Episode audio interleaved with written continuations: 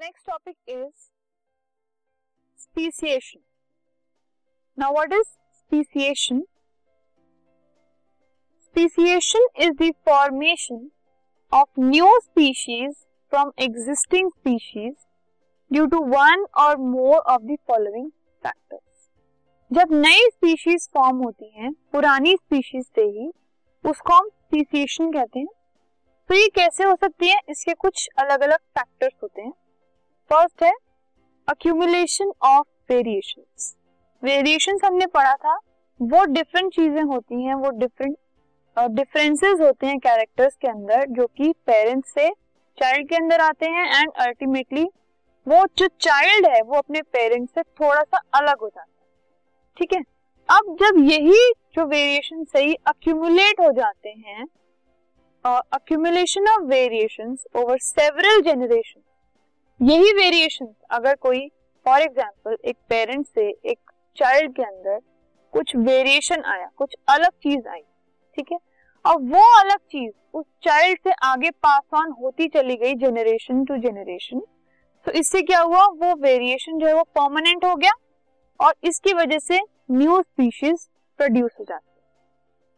Second है physical barrier new species जो है वो फ़िज़िकल बैरियर्स की वजह से भी होती हैं, जैसे कि population of species may get separated by physical barriers like mountains rivers lakes etcetera the isolated groups then produce variations to produce new species कुछ स्पीशीज की जो पॉपुलेशन है, जो अमाउंट है, वो अलग अलग हो सकता है। अलग अलग मतलब वो सेपरेट हो सकता है।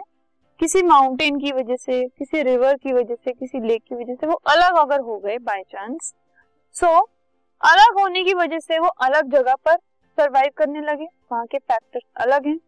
तो उन फैक्टर्स में नए वेरिएशंस हुए और नए वेरिएशंस की वजह से नई स्पीशीज जो है वो प्रोड्यूस हो सकती है। नेक्स्ट है जेनेटिक ड्रिफ्ट जेनेटिक ड्रिफ्ट क्या होती है?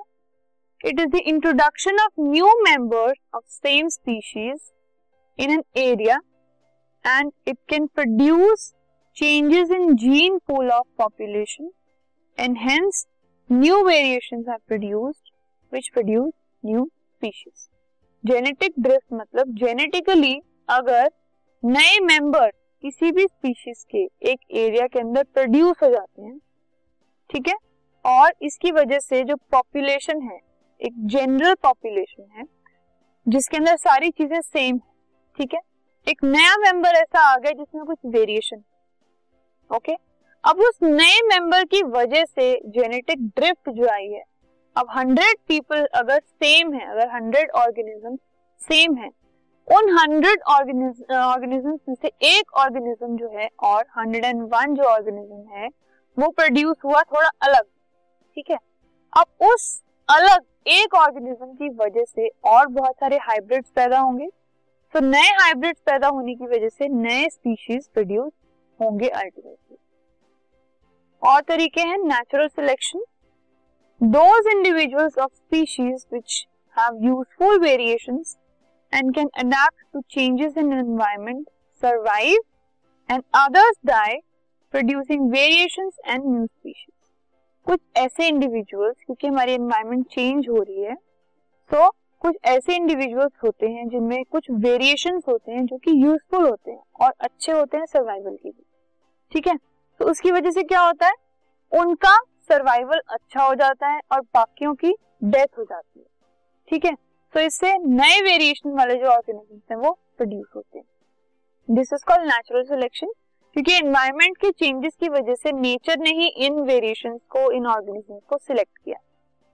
नेक्स्ट है माइग्रेशन कुछ इंडिविजुअल्स किसी एक स्पीशीज के अंदर किसी नए जोग्राफिकल एरिया में माइग्रेट अगर कर गए ठीक है?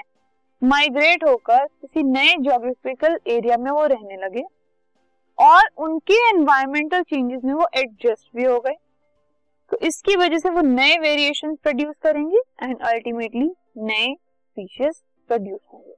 तो इन सब मेथड से नए स्पीशीज की प्रोडक्शन हो सकती है।